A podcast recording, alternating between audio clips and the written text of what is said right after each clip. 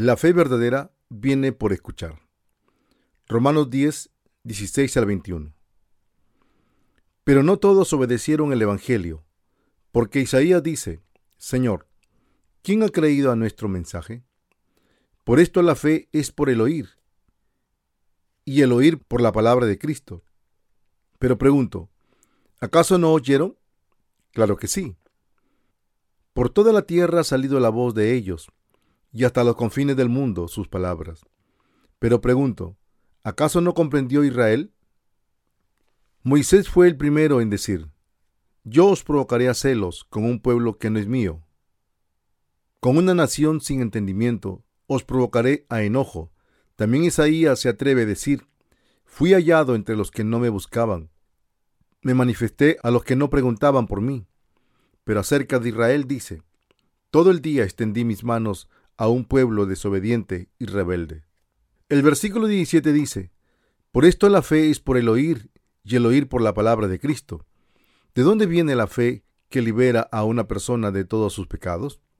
La fe verdadera viene por escuchar la palabra de Dios. Me gustaría seguir dando testimonio del Evangelio de la justicia de Dios a través de su palabra. Comencemos por ver Romanos 3, 10 al 20. Como está escrito, no hay justo ni a uno, no hay quien entienda, no hay quien busque a Dios.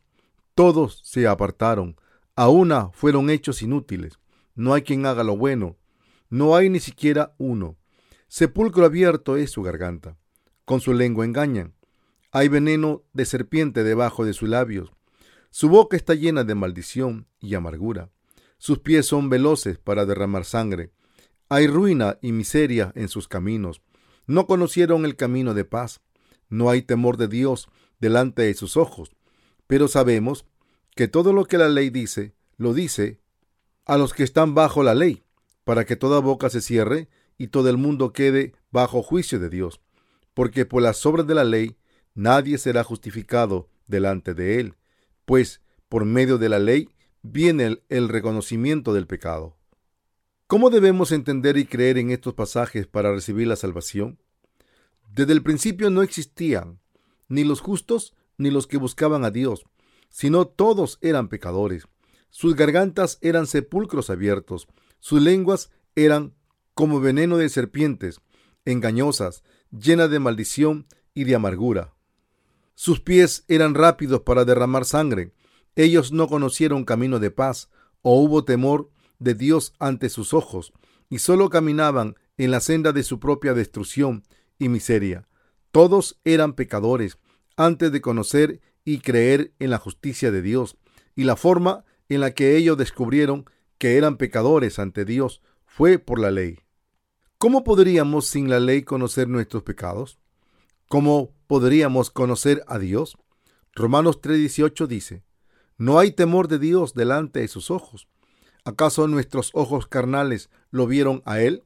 Tal vez nosotros hayamos estado ligeramente conscientes de la existencia de Dios, pero ni lo vimos, ni le temíamos a Él.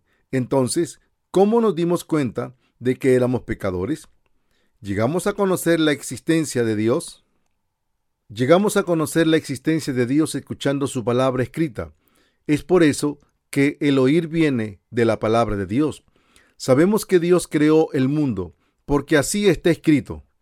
En el principio, creó Dios los cielos y la tierra. Génesis 1.1. Es por oír esta palabra de Dios que llegamos a saber y a creer en su existencia y creer que Él es el creador de todo el universo. Si no fuera por la palabra de Dios, no existiría nadie que lo conociera a Él, ni le temiera, ni hubiéramos podido saber de nuestros pecados sin la palabra de Dios, ni una sola persona.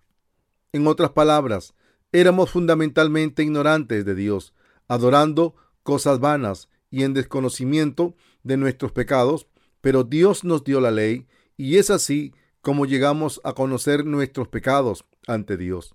Fue por oír su palabra de la ley, como los diez mandamientos y los 613 artículos detallados de la ley, que llegamos a conocer nuestras limitaciones y pecados. Nadie puede conocer ni aun su propio pecado sin la palabra de la ley. Casi todos los convictos que se hallan tras las rejas afirman que ellos no saben cuál fue su crimen o por qué han sido encerrados. Muchos de ellos afirman ser inocentes que fueron enviados equívoca e injustamente. Sin conocer la ley de Dios, no podemos conocer nuestros propios pecados, diciendo, siempre he actuado de esta manera, todos lo hacen, ¿cómo puede esto ser pecado?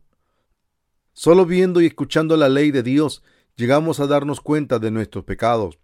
Hemos llegado a saber que nuestra adoración de otros dioses, el llamar el nombre de Dios en vano, el fallar en guardar el sábado, nuestros homicidios, nuestros adulterios, nuestros robos, nuestras mentiras, nuestras envidias, nuestro fallar en vivir por la palabra de Dios, en pocas palabras, todos estos son actos de pecado porque la ley de Dios lo dice así.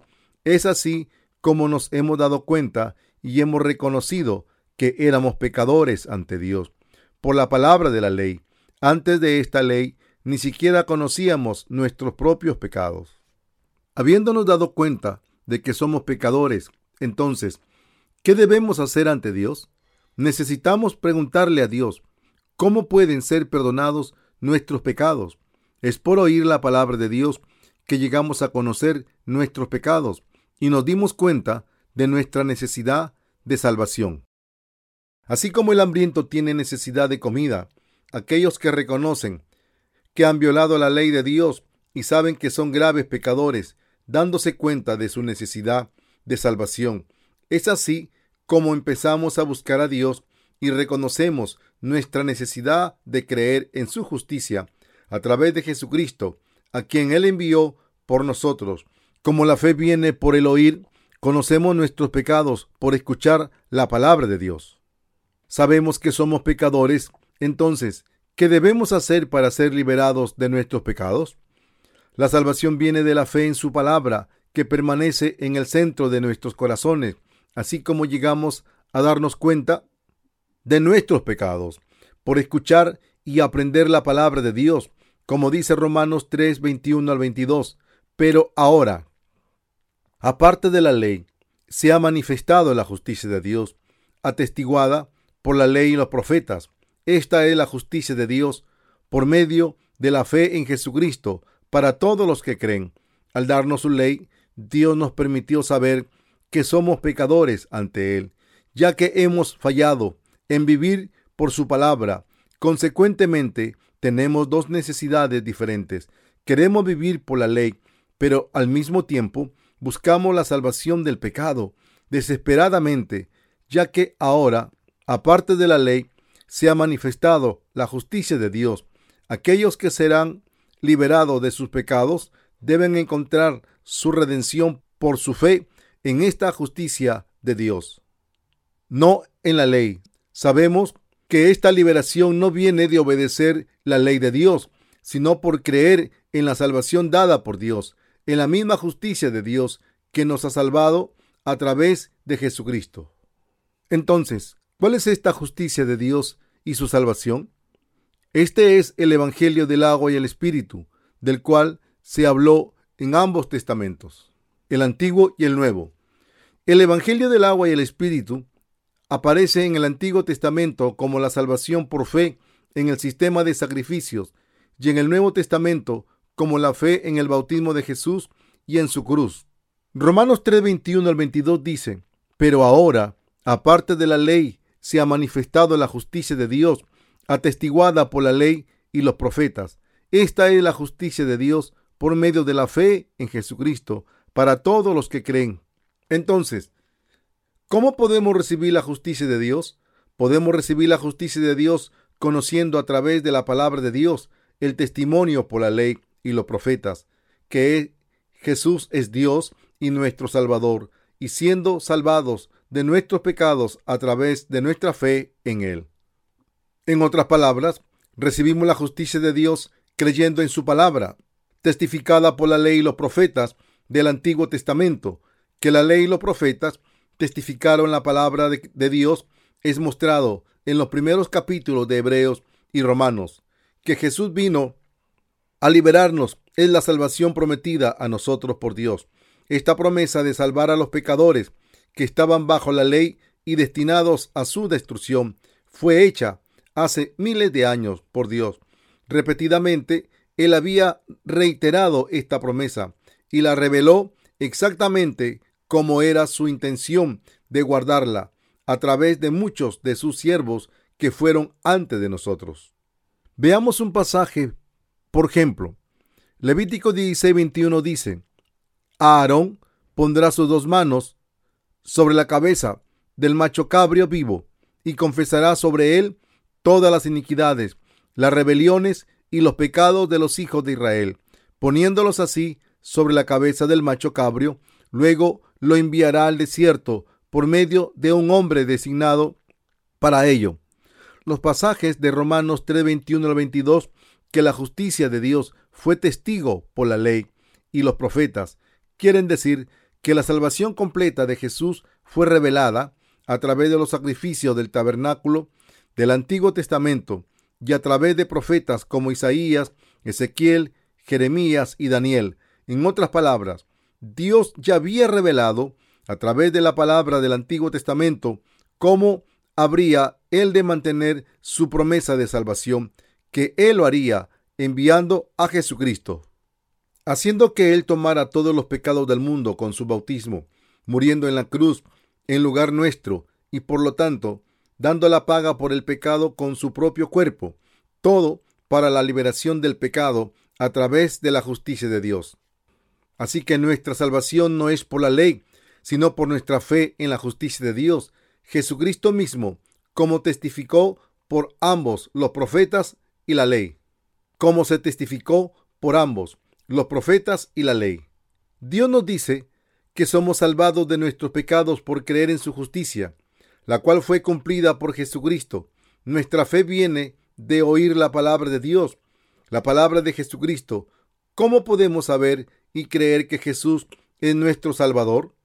Sabemos y creemos que Jesús es nuestro Salvador, escuchando la palabra de Dios, hablada por sus siervos, que Él había prometido salvarnos de acuerdo a su plan y que Jesús vino a salvarnos de acuerdo a esta promesa y plan como está escrito en Daniel 9:24, setenta semanas están determinadas sobre tu pueblo y sobre tu santa ciudad, para terminar la prevaricación, poner fin al pecado y espiar la iniquidad, para traer la justicia perdurable, sellar la visión y la profecía y ungir al santo de los santos.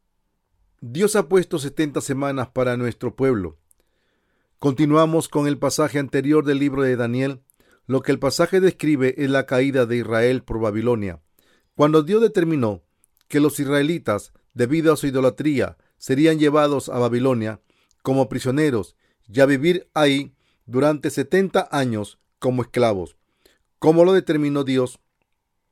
Israel fue atacado y abrumado por Babilonia e incapaz de tener la devastación, terminó rindiéndose a los invasores quienes tomaron a muchos de los israelitas como prisioneros y los convirtieron en esclavos. Entre los prisioneros tomados también estaban los sabios como Daniel, a quien el rey de Babilonia puso como su consejero. Así que Dios castigó a los israelitas de esta manera por sus pecados. Pero debido a que Él fue misericordioso, Él no guardó su ira para siempre, sino que planeó liberarlos en setenta años. Cuando Daniel, arrepintiéndose ante su Dios por parte de su pueblo, oró por su misericordia y por su liberación, Dios envió a un ángel, quien habló el pasaje anterior. Setenta semanas están determinadas sobre tu pueblo y sobre tu santa ciudad para terminar la prevaricación, poner fin al pecado y espiar la iniquidad para traer la justicia perdurable, sellar la visión y la profecía y ungir al santo de los santos. Este pasaje es la promesa de Dios para Daniel que él perdonaría todos los pecados de su pueblo en 70 años. Cuando se terminaran sus transgresiones, también nos revela a nosotros la promesa de liberación de Dios a través de Jesucristo. Debido a que los israelitas cometieron muchos pecados, Dios los había castigado. Y por el precio de 70 años de esclavitud, Dios perdonó todos sus pecados anteriores, cuando la transgresión es redimida y el fin de los pecados es hecho, todos los pecados de Israel no estarán más ahí. Cuando la reconciliación por las iniquidades es hecha, la misericordia eterna es traída, y la visión y la profecía son selladas. Todas las palabras de Dios habladas a Jeremías serán cumplidas a través de los setenta años de esclavitud. Todos estos llegarán a pasar y en el año setenta los israelitas regresarán a su tierra natal. Esto es lo que Dios le dijo a Daniel a través de su ángel. Esta promesa fue una promesa hecha a los israelitas, pero también tienen significado espiritual. Así como Dios estableció setenta semanas para la gente de Israel y su santa ciudad, Dios ha preparado para todos nosotros que creemos en Él nuestra santa ciudad del cielo, nuestro reino de Dios. En Romanos se dice, pero ahora, aparte de la ley, se ha manifestado la justicia de Dios, atestiguada por la ley y los profetas. Esta es la justicia de Dios por medio de la fe en Jesucristo para todos los que creen. Cuando Jesús vino a esta tierra, fue bautizado y murió en la cruz. Todas nuestras transgresiones fueron eliminadas Nuestros pecados terminaron, la justicia permanente fue revelada y la visión y la profecía fueron selladas. El pasaje de Daniel termina con ungir al santo de los santos. ¿Qué quiere decir esto? El santo de los santos se refiere a ningún otro que Jesucristo, quien vendría a esta tierra a ser ungido. ¿Qué quiere decir ser ungido? Que Jesús tomaría las, tres posiciones, la de rey, la del sumo sacerdote del reino de Dios y la de profeta, como nuestro rey, sumo sacerdote y profeta, Jesús cumpliría la voluntad de Dios de liberarnos de todos nuestros pecados. Así como lo profetizó el ángel que habló con Daniel, Jesucristo tomó todos nuestros pecados sobre él mismo y fue juzgado en lugar nuestro, viniendo a esta tierra y siendo bautizado. La fe viene por el oír. Entonces, ¿Cómo podemos oír y creer en este Evangelio de la justicia de Dios? ¿Cómo podemos creer que Jesucristo es nuestro Salvador? Podemos oír y creer por la palabra de Dios, hablada en el Antiguo y Nuevo Testamento, por las palabras habladas por los profetas de Dios y sus siervos. Es por eso que Pablo dijo que esta fe viene por oír, y esta fe viene por oír la palabra de Cristo. Los profetas del Antiguo Testamento, como Daniel e Isaías habían profetizado acerca de la venida de Jesucristo. En particular, Isaías profetizó, ciertamente Él llevó nuestras enfermedades y sufrió nuestros dolores. Nosotros le tuvimos por azotado como herido de Dios y afligido, pero Él fue herido por nuestras transgresiones, molido por nuestros pecados. El castigo que nos trajo paz fue sobre Él, y por sus heridas fuimos nosotros sanados. Todos nosotros nos descarriamos como ovejas, cada cual se apartó por su camino, pero Jehová cargó en él el pecado de todos nosotros. Isaías 53 del 4 al 7. ¿Quién hubiera creído en el tiempo de Isaías que Jesucristo nacería de una virgen para venir a esta tierra como el más común de los comunes?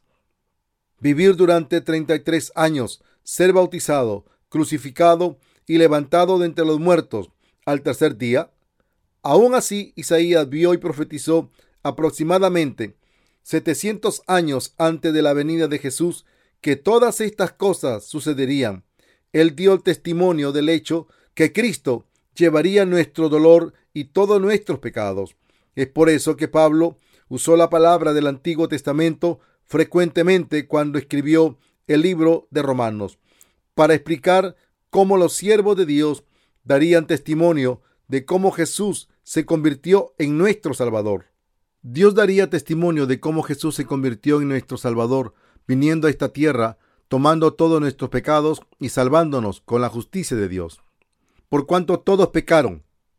Romanos 3, 23 al 24 dice, porque todos pecaron y no alcanzaron la gloria de Dios, siendo justificados gratuitamente por su gracia, mediante la redención que es en Cristo Jesús.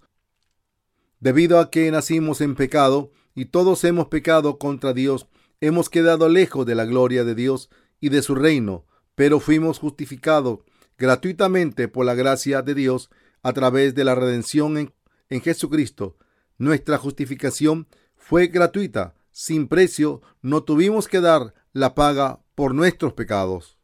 Ya que Jesús tomó todos nuestros pecados y dio la paga con su propia vida sobre la cruz, todo para liberar a aquellos de nosotros que oyéramos y creyéramos en Él. ¿Qué quiere decir con fe en la salvación de todos los pecados? Simplemente queremos decir fe en la justicia de Dios.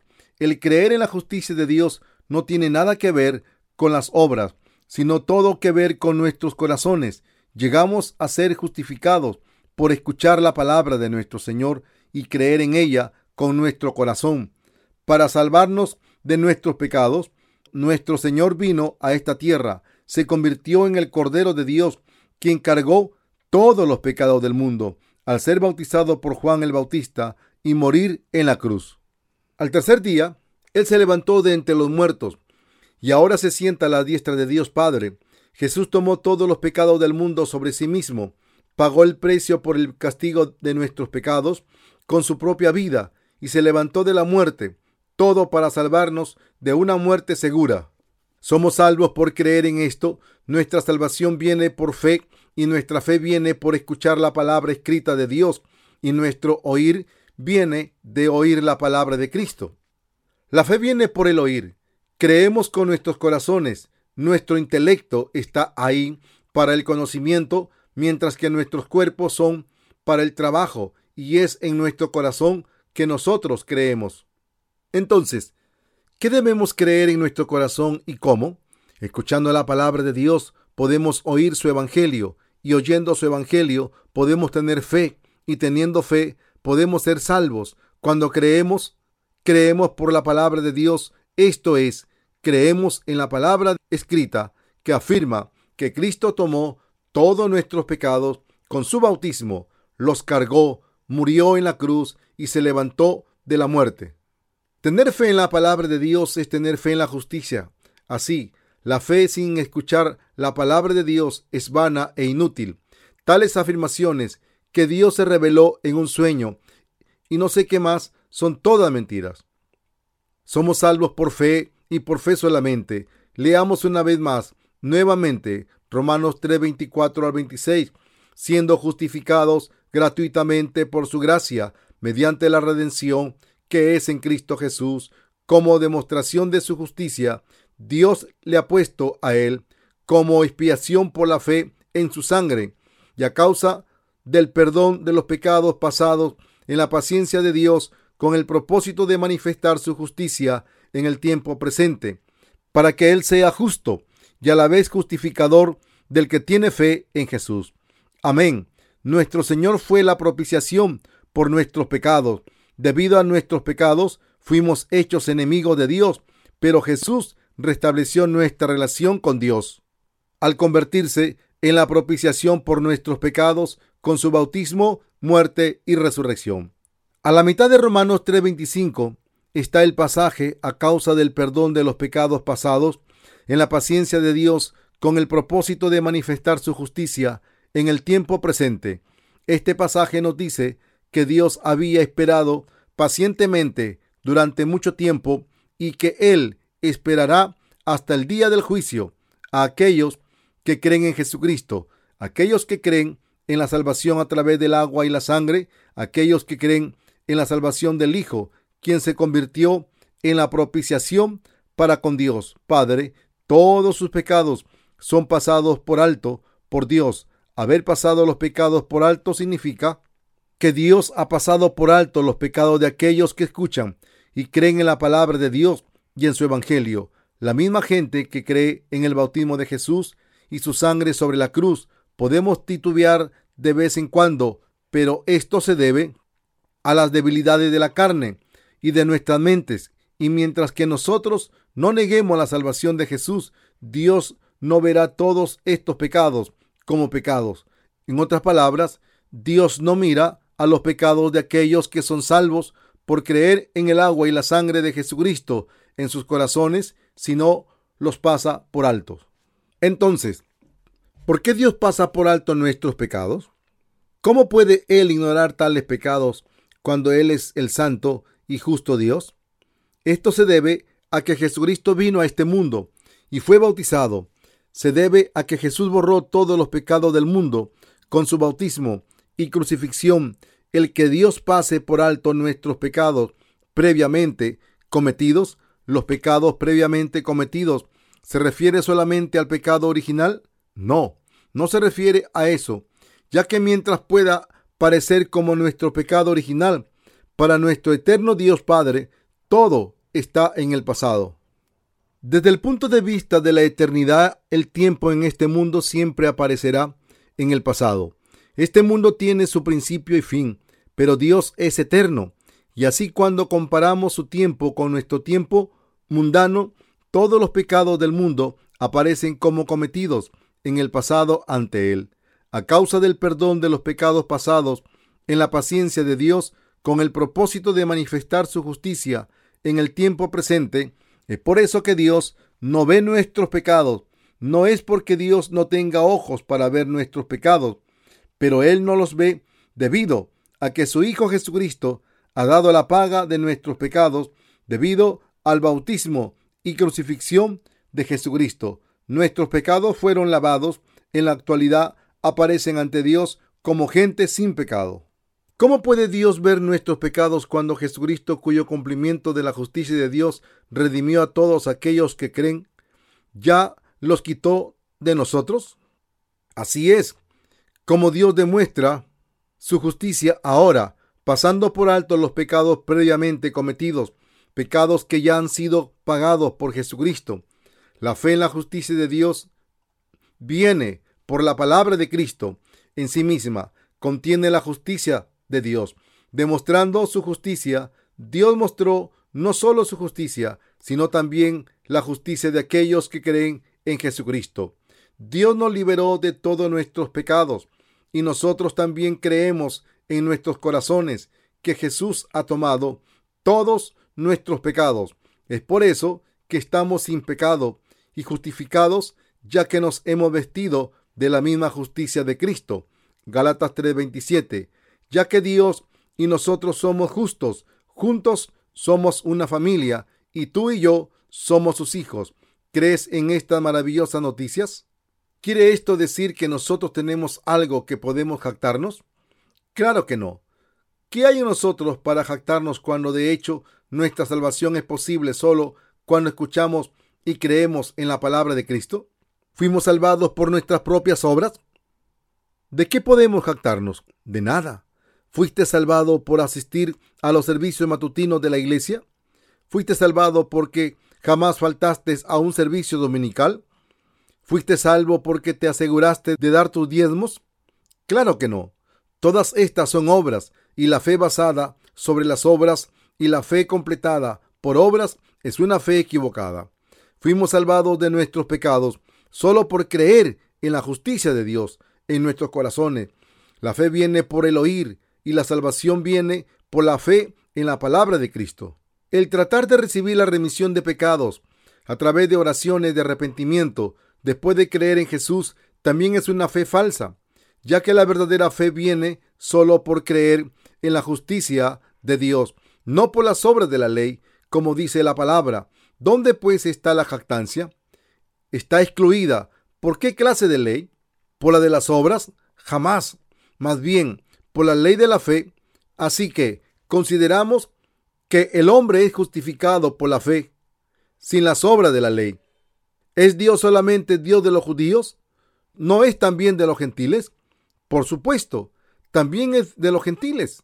La salvación viene a ambos, los israelitas y los gentiles, por escuchar y creer en los corazones que Jesucristo los ha salvado con su agua y sangre. Somos salvos de nuestros pecados cuando creemos en la justicia de Dios, cuando creemos en esta justicia, la cual es Jesucristo, somos salvos de nuestros pecados, Dios se convierte en nuestro Padre y nosotros en sus hijos. Esta es la salvación por fe en la justicia de Dios, por escuchar y creer en la palabra de Cristo. Nuestra fe viene de creer en la justicia de Dios. Nuestra salvación viene de nuestra fe en la palabra de Cristo. Entonces, ¿Crees que Cristo vino a esta tierra como tu Salvador? ¿Que con su bautismo tomó todos los pecados del mundo como propiciación a Dios y que Él murió sobre la cruz. Se levantó de los muertos y al, al tercer día y está sentado a la diestra de Dios Padre.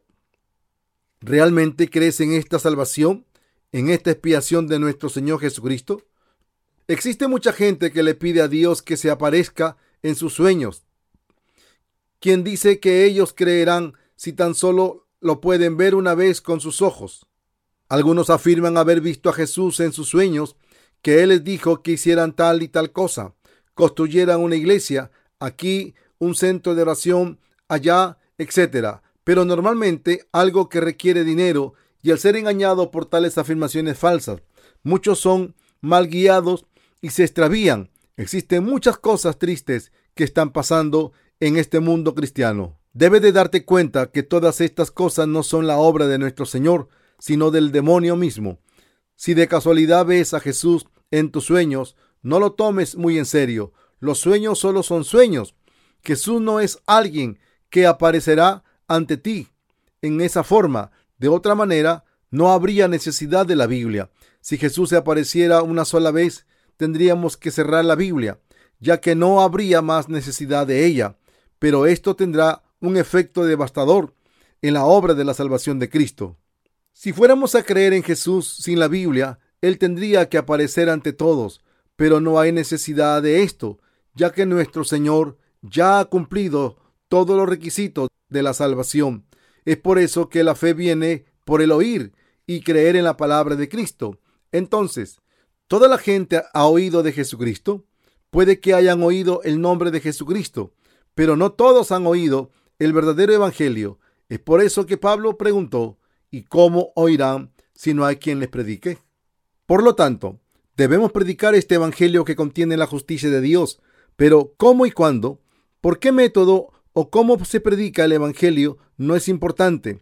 Todos los métodos de esparcir las buenas noticias a través de palabras habladas o materiales impresos deben ser usados. La fe viene por el oír y el oír viene por la palabra de Cristo. Los materiales impresos que predican el Evangelio también pueden guiar a los lectores a una fe verdadera sin importar el método. Debe de recordar que la fe solo puede venir por escuchar y el escuchar solo predicando las buenas noticias. Si realmente tienes fe en la palabra de Dios en tu corazón, entonces sabrás que eres un cristiano verdadero. Espero y oro para que sepas esto que has sido salvado de tus pecados. También espero y oro para que te sostengas de la palabra del agua y el espíritu con cariño. Entonces concluyamos nuestra discusión leyendo Romanos 10 al 17 juntos. Por esto la fe es por el oír y el oír por la palabra de Cristo. Amén. Aquellos que creen en sus corazones por escuchar esta palabra de Dios escrita en aquellos que tienen la fe verdadera. ¿Tienes esta fe verdadera? nuestro Señor nos ha liberado de todos nuestros pecados.